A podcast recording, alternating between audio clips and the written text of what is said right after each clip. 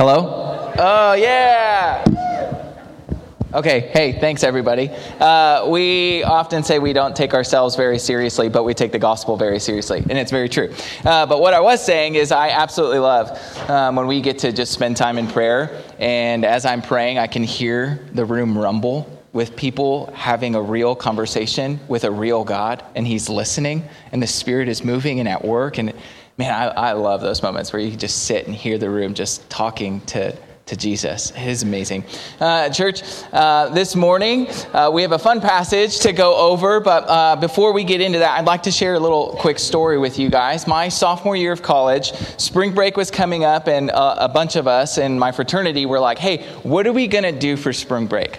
What, what are we going to do to uh, kind of spend a week away from campus and go away from home? We wanted to go on some sort of trip, and for whatever reason, a group of the guys were like, hey, let's go hiking let's go to Canyonland in Moab, Utah. And I was like, oh, you guys want to go hiking for spring break? Okay. And so we start talking about it. And for whatever reason, I say yes. And so we go on this trip uh, to go hiking. And, and the trip started okay. And uh, our second day in, we decided to take a 12 mile hike. And so I've got a picture from the 12 mile hike here. Uh, if you, you, turn down the lights a little bit, you can kind of see I'm on the edge of a cliff. I kind of got the Superman hands going, and I'm just kind of looking out to the rest of the canyon.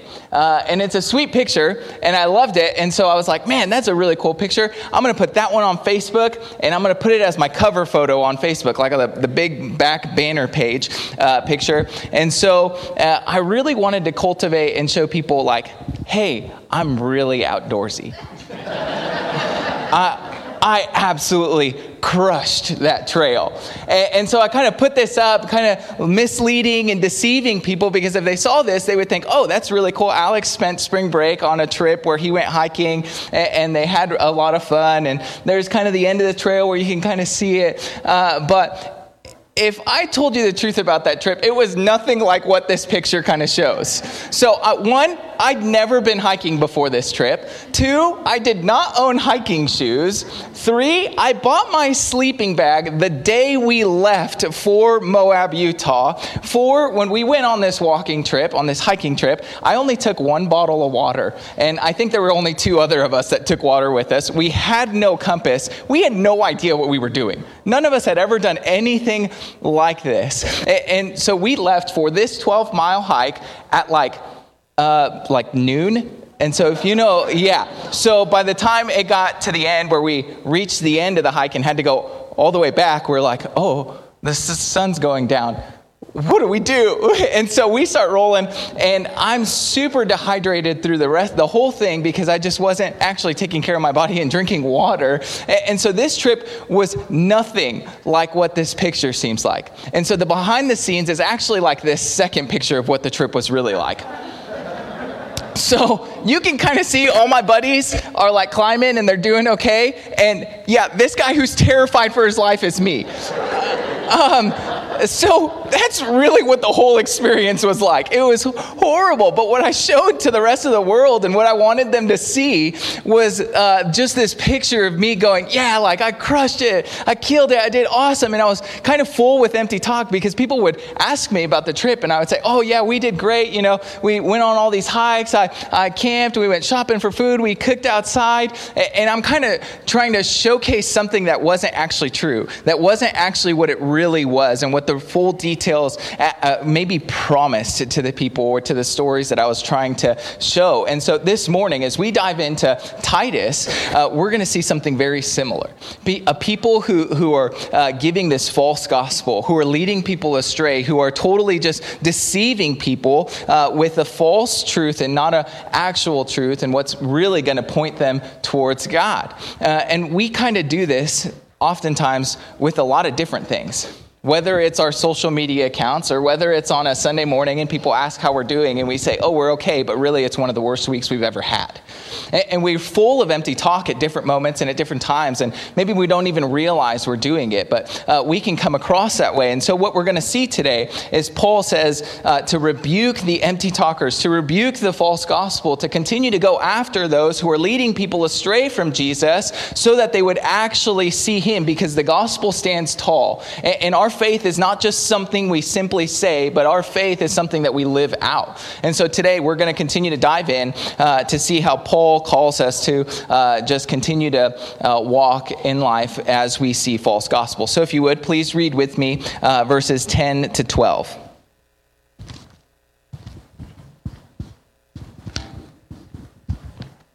It says this. For there are many rebellious people, full of empty talk and deception, especially those from the circumcision party.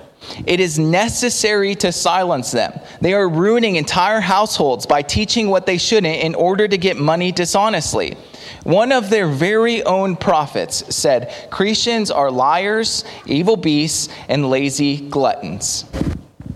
So, Paul continues to talk about uh, and tell Titus of these false teachers that are on the island of Crete and kind of going through and, and, preaching this false gospel, right? They're, they're rebellious, they're full of empty talk, they're deceiving people, and he calls them out, and he calls out specifically the circumcision party.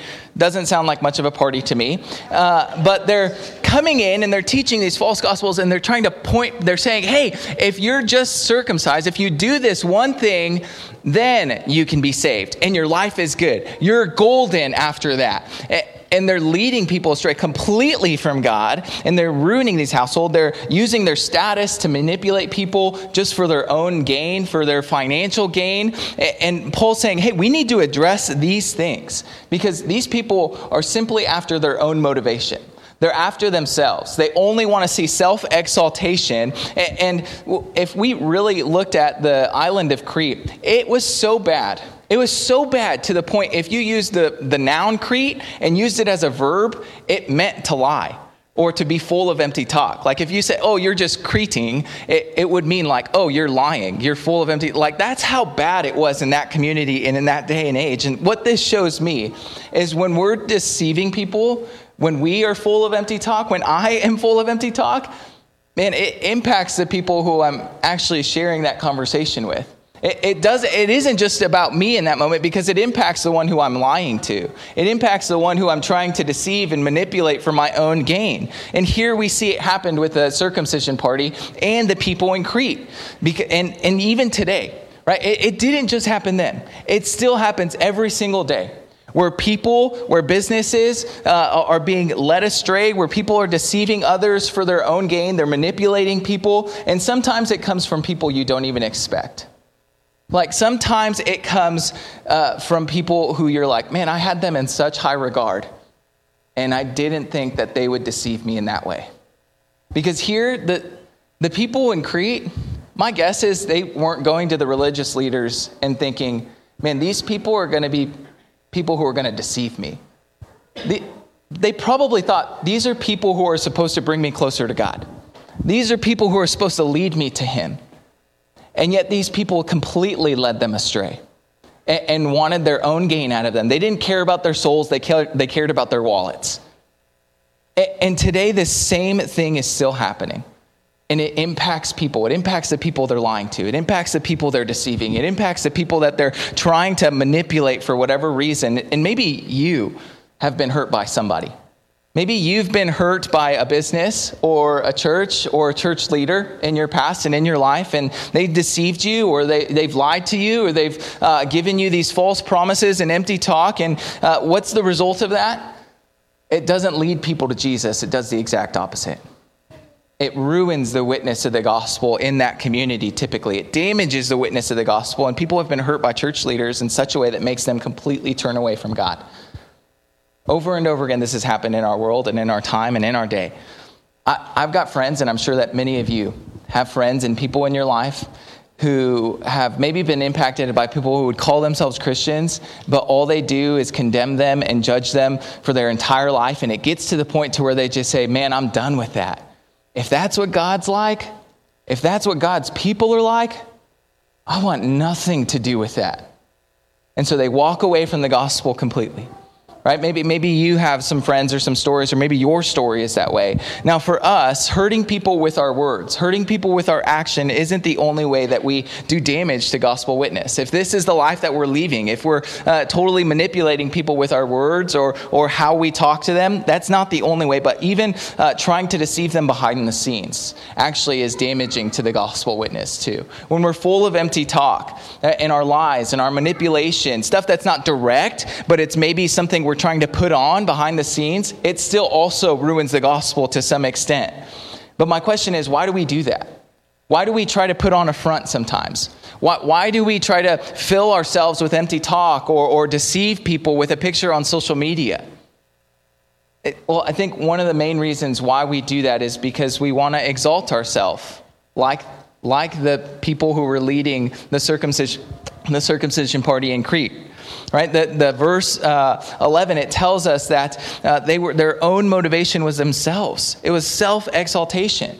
And, and so we are full of empty talk at times because we just want people to think highly of us so we kind of brag a little more than we actually probably should, or we post only nice pictures on social media because we don't want people to see that life is actually really hard. And we take the one picture where our family has smiled together for the first time in two weeks and we post it and say everything's okay when it's not. And we try to blind people and say, actually, this is what my life is like. And when then when maybe they come to see or experience or hear about what your life is truly like, there's some deception there, and they know you have maybe a relationship with Jesus, and they go, I didn't know that's what Christians were supposed to be like.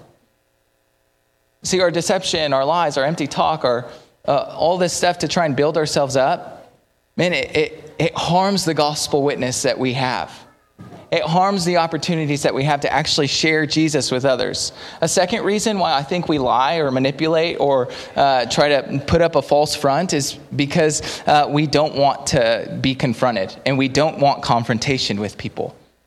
Right? If you've done something wrong and someone approaches you and asks you, hey, did you, did you do this? I heard this or whatever, and, and, you, and you lie in that moment because you don't want to deal with the hard conversation or, or you smudge just a little bit enough to be able to get away with it and go, oh, I just, I really didn't know. Or you try to cover it up with whatever sort of thing because you're like, it is much easier to not have that hard conversation.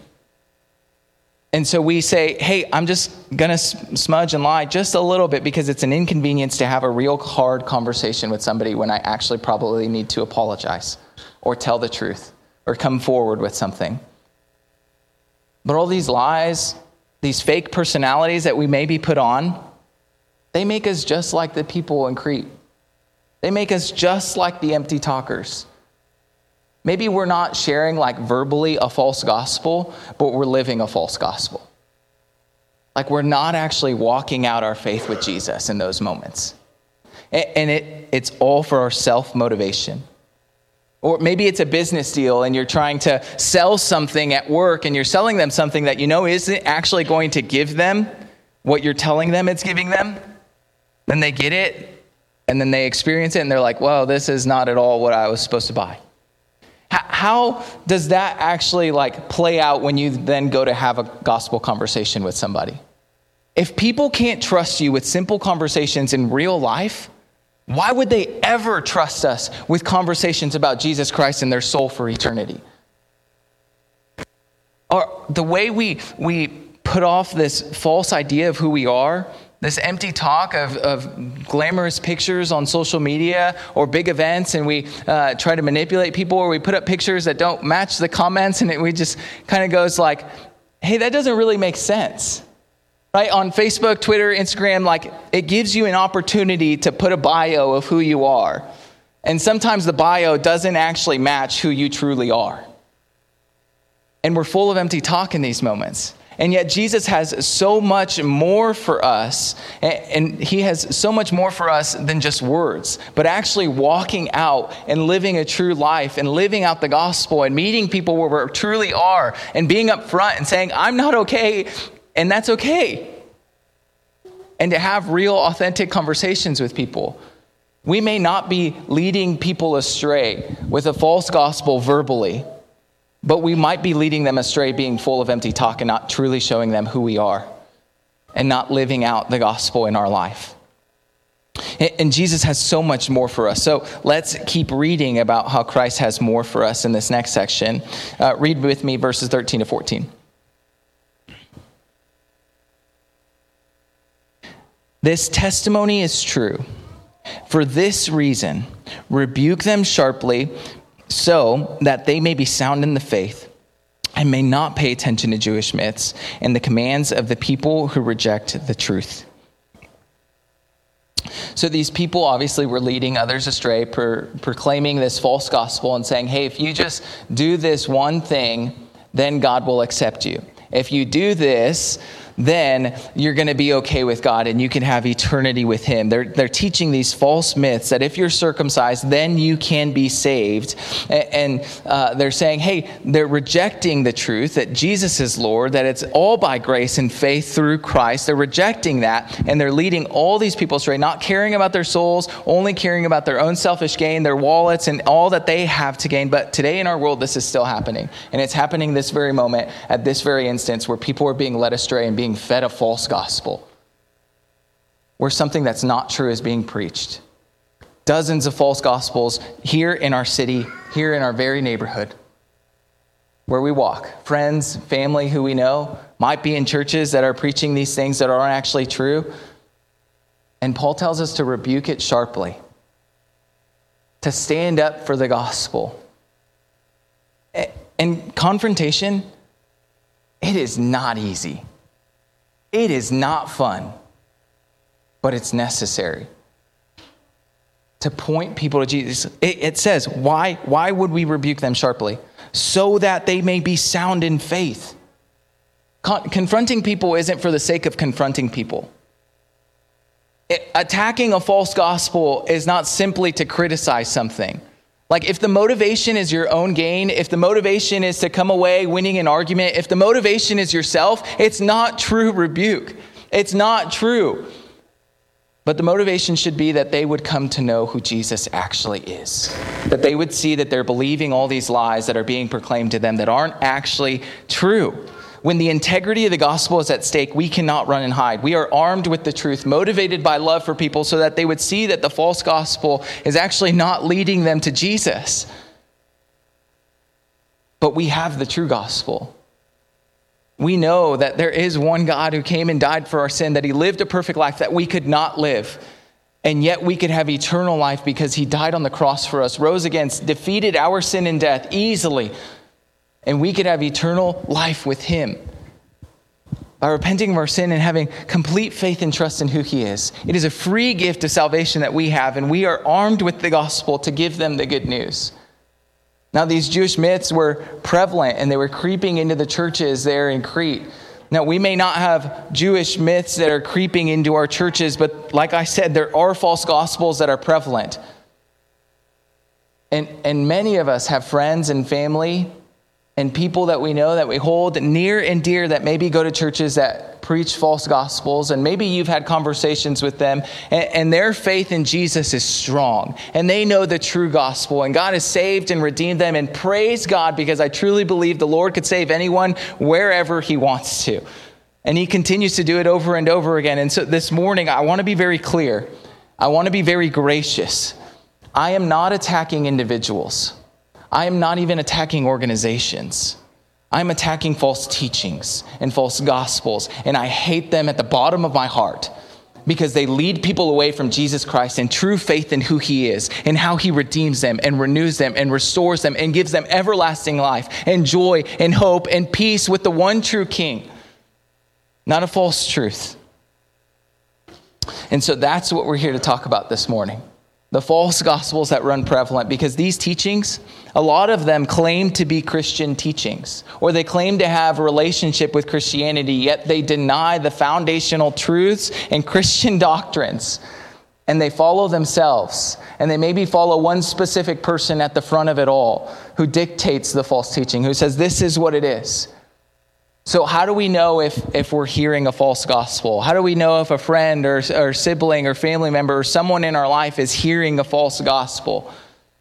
If you walk into a church and you hear a sermon that doesn't glorify Jesus, If the glory goes to the preacher or to the building or to the people, that's a false gospel.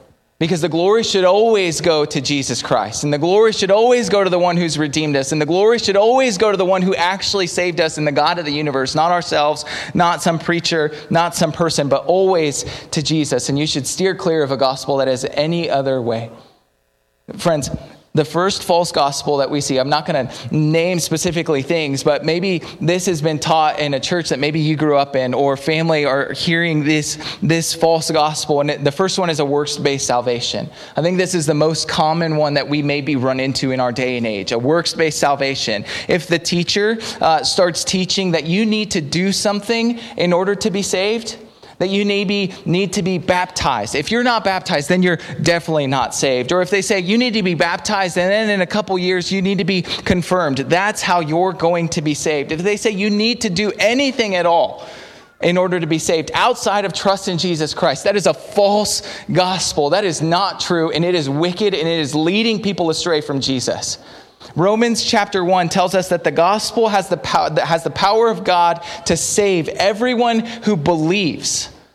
Not everyone who believes and is baptized, not everyone who believes and gives lots of money. Not everyone who believes and does this and that and makes sure they're at church every single Sunday and doing everything that the church makes them do.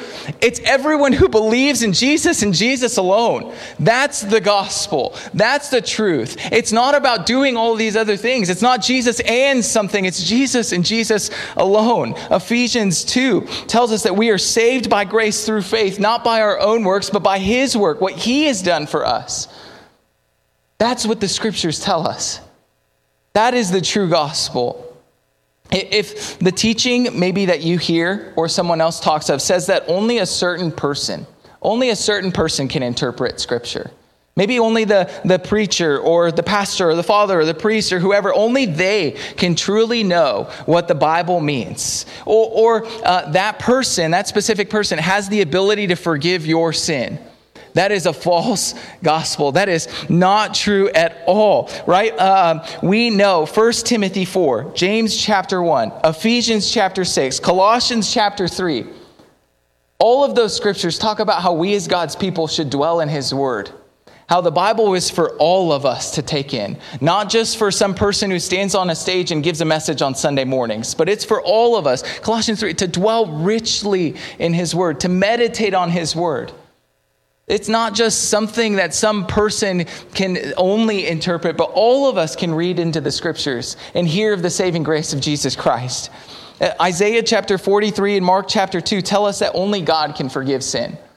So if you're hearing that you need to go to some specific place, to some, some specific person, confess your sin so that they will forgive your sin, or they're going to tell you maybe that you need to pray some certain prayer 10 different times in order to be forgiven of your sin, that's not true. Only God can forgive sin. God and God alone. A- another false teaching that ruins households is this lie that God wants all Christians to be healthy and wealthy for the rest of their lives. That they need to uh, uh, give all of their money and then God will bless them greatly. That they need to make sure they do all these really great things and give all their money, and God will totally take away any sort of pain or any sort of suffering. Or if you just have more faith, then God's going to remove that nasty diagnosis you got. That is a false gospel. Friends, Jesus promised us a hard life, a life that's a living sacrifice. Over and over and over again, he told the disciples that the world will hate you as it hates me. Over and over again, he, meant, he tried to mentally prepare them to say, This life is not going to be easy. Or, uh, my wife's a, a teacher, and if you don't think that this stuff is happening in our day and age, she was telling me a story uh, that her students were asking her what I do for a living. She told them I'm a pastor, and one of her students go, "Oh, well, he baptized me for free." A kid doesn't ask that unless they've heard or seen that somebody has to pay to be baptized. That's in our city. That are souls in our very city that are hearing false gospels. Jesus saves for free. it is a free gift of salvation that we have in Christ and Christ alone. It is, it, it is a lie to believe this fact that uh, if you just have more faith, if you give more money, then He's going to heal you, then He's going to make you successful, then He's going to give you all this stuff. If it's all about you, it's not true because it's always about Him. Now, uh, if, if they deny the authority of the Bible, or if they say tradition or some team of people who comes together are on top and have just as much authority as the scriptures that is not true. That is a false gospel. We cannot believe that lie. 2 uh, timothy 3.16 tells us that the scriptures are god breathed inspired by him. That's the authority. Not some person who dictates it every once in a while but God and God alone is the authority in His word. Revelation 22 tells us not to take away or to add from it. It's not someone who just woke up Sunday and had a new revelation, so they changed the scriptures completely. No, it's all within God's authority and who He says. Or maybe if they start saying that, hey, culture has changed, and so the Bible needs to change. Hey, our world is just slightly different than what it was 2,000 years ago. So we probably should uh, just take out a lot of the stuff of the Bible because the culture is just really different. Or if they just start teaching modern experiences and, and, and, giving a lifestyle that's all about that, or if they downplay God's justice, if they say hell isn't real, if they say that God doesn't actually care about sin, or they downplay his love, that's all a false gospel. That is not true. God Himself is the authority. He does not change. He is constant. He is consistent. Hebrews tells us that He is the same yesterday, today, and forevermore. That is the God that we serve. He doesn't change simply because our culture changes, simply because we say America's a little different than uh, what the Middle East was 2,000 years ago. God's the one who dictates what is true and what is not true. 2 Timothy chapter 4 verse 3 it says this for the time will come when people will not tolerate sound doctrine, but according to their own desires, they will multiply teachers for themselves because they have an itch to hear what they want to hear. They will turn away from hearing truth and will turn aside to myths. There are dozens of hundreds of false gospels being preached every day in this very moment. There are people in our city who are sitting in buildings, in pews, and seats like ours who are being led astray from Jesus Christ. And it is our charge as believers. It is our great command that God gives to us, that Jesus says in his final words to go and make disciples, to proclaim the gospel, the good news to others, so that they would not be led astray, but so that they would be sound in the faith, as Paul tells us here. It is our great charge to continue to go forward with God's word as the authority, not as us as the authority, not as culture as the authority, not as some team of people as an authority, not as some preacher or pastor or priest or father or bishop or reverend or whoever, but as God, as Jesus Christ is the authority. That's who we listen to. That is the true gospel. To reject the false teachings. Confrontation is not easy. And I'm not saying just grab your Bible and bean them over the head with it. To be gracious and kind and loving, because if we have love, we have nothing. Or if we don't have love, we have nothing. Right? We're to care for others well. And, and rebuking and discussing and pointing out these false gospels, it maybe sounds harsh. And maybe you're thinking, well, just let just let them do them man, their souls are at stake. These are people's lives, people's eternities. That's what's at stake. To truly love and to care for people is to point them towards Jesus. In our membership class, we have this whole section where we talk about the congregation's authority, the people's authority. And we discuss how our authority is to proclaim and protect the good news of Jesus Christ. And so, in our membership covenant that we have all of our members sign, we ask them, Are you willing to proclaim and protect the gospel? That's, that's a covenant that we make between each other as a church family to say, We're going to continue to share who Jesus is and we're going to continue to protect who Jesus is and what he says in our own church. We're going to protect against false gospels and we're going to proclaim Jesus Christ and Jesus alone. But, friends, we can say all we want, we can talk about it all we want, but our faith is not just simply words. So let's keep reading verses 15 to 16.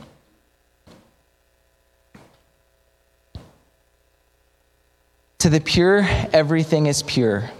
But to those who are defiled and unbelieving, nothing is pure. In fact, both their mind and their conscience are defiled. They claim to know God, but they deny him by their works. They are detestable, disobedient, and unfit for any good work. Verse 15 shows us exactly the false teachings, what they are teaching, right? They're teaching Jewish purity laws. That's, that's kind of the false gospel that they're giving to them. And Paul corrects and he says, You need to rebuke them further. These people are undefiled, they're unbelieving. There's nothing pure about them. Even their minds and their conscience are totally defiled. They're completely leading people astray. He goes as far as calling these people detestable, disobedient, unfit for any good work. They claim to know God with their words, but they walk away from him or, and are totally disobedient in their works and what they do and who they say they are. Now, as I sit with these verses and as I think of this, man, unfit for any good work, Paul? That seems like a stretch, man. Is he just exaggerating? Like, couldn't one of those like teachers walk a granny across the street and it's considered like good? You know, can't even people before they know Jesus or who don't know Jesus do good things? And the question to respond to that is what is their motivation? Is their motivation doing it because, man, good, doing good things makes them feel good? Or do they do good things because they want other people to think they're good people? Like, what's the motivation behind it all? Because apart from Christ, our motivation is ourselves. Apart from Jesus, all we want is to glorify ourselves. Eh, we read Isaiah 64, verse 6. It tells us that all of our righteous acts, all of the good things that we do, are, are like filthy rags. Eh, eh, Romans 3:10 says that no one is righteous, not even one. It's easy for us to stand here and to think about false teachers or to think about bad people who do really bad things like murderers or thieves or and it's easy for us to maybe sit here and go yeah they're they're bad people.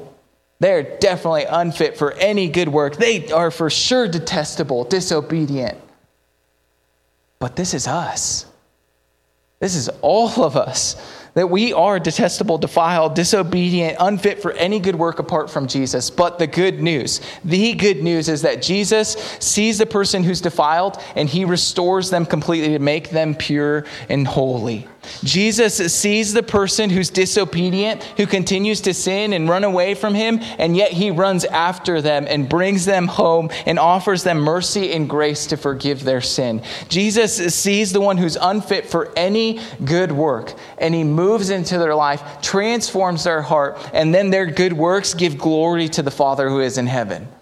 That is what Jesus does. That's the good news.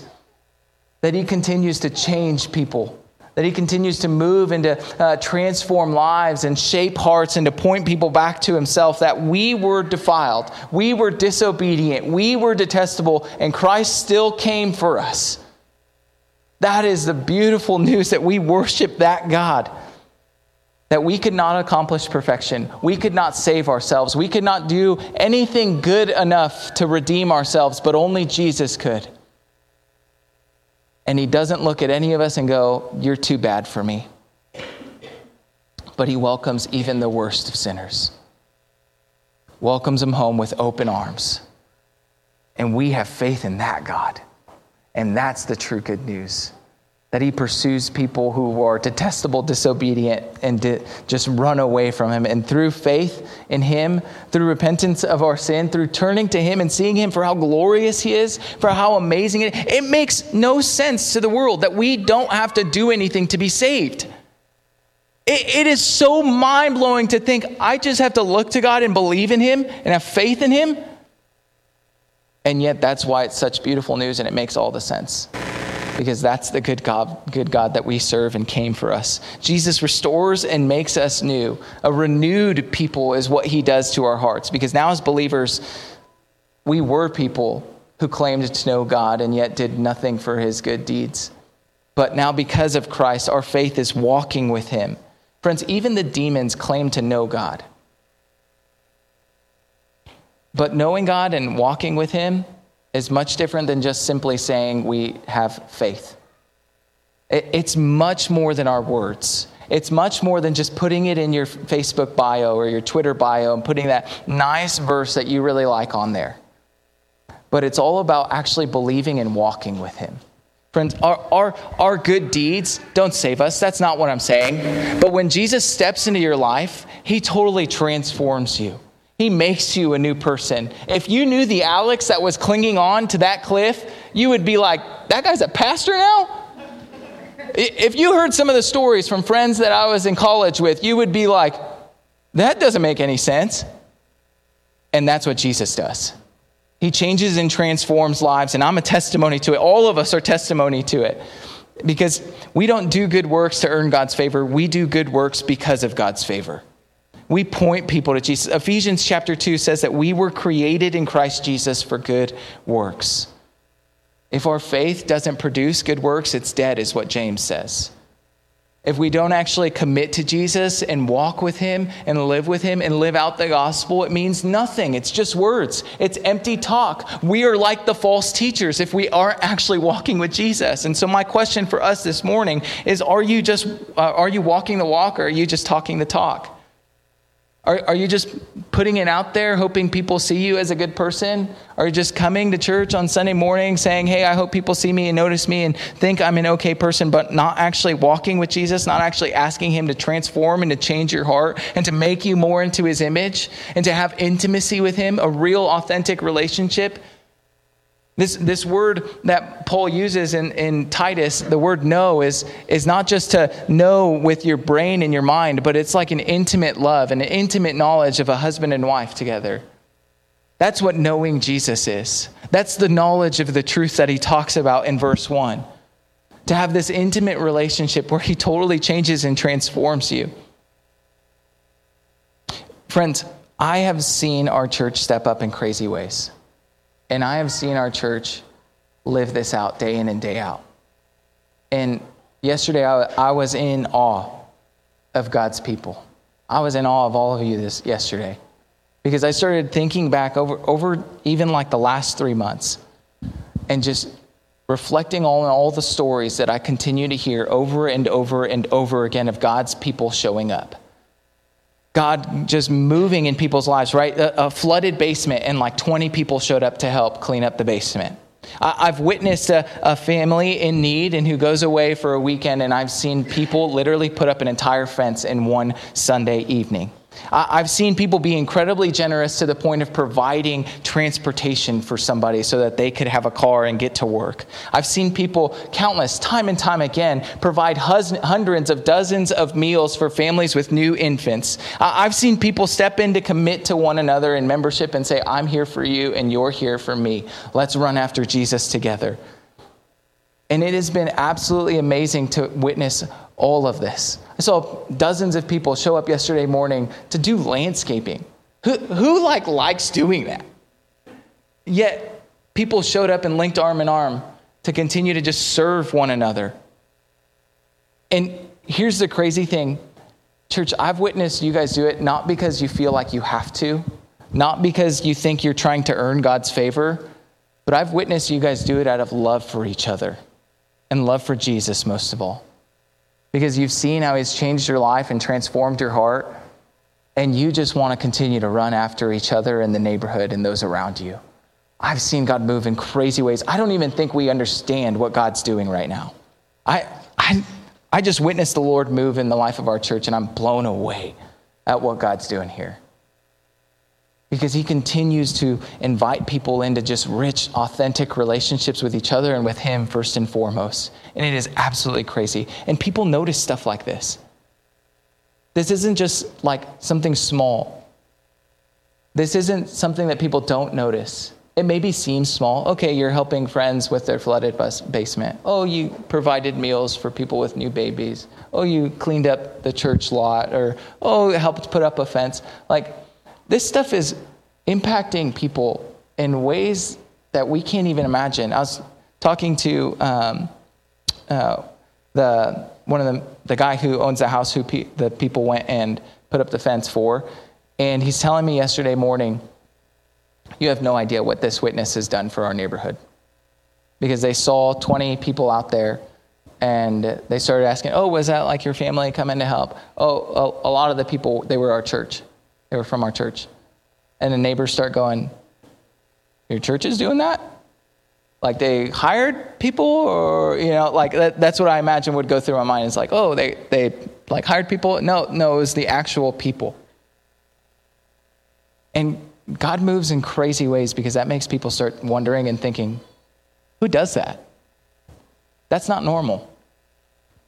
Um, this isn't. This is not small stuff.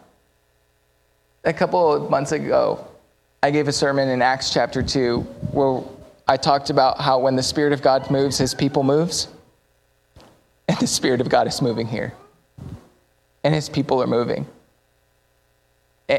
And if you've been just in a place in your faith where you're just kind of showing up or posting things on social media and you haven't actually been walking with Jesus, I want to invite you to continue to take steps to walk with Jesus intimately. There is no one here who will judge you, but we will invite you with open arms to say, Welcome to the family. Let's run after Jesus together. Because we just want to see Jesus do big things. We want to see Jesus redeem and save people. We don't want to be empty talkers, but we want to continue to give the good news of Jesus Christ and point people to Him because the glory is going to the Father, not to us. Not to us, but to Him. Let's pray.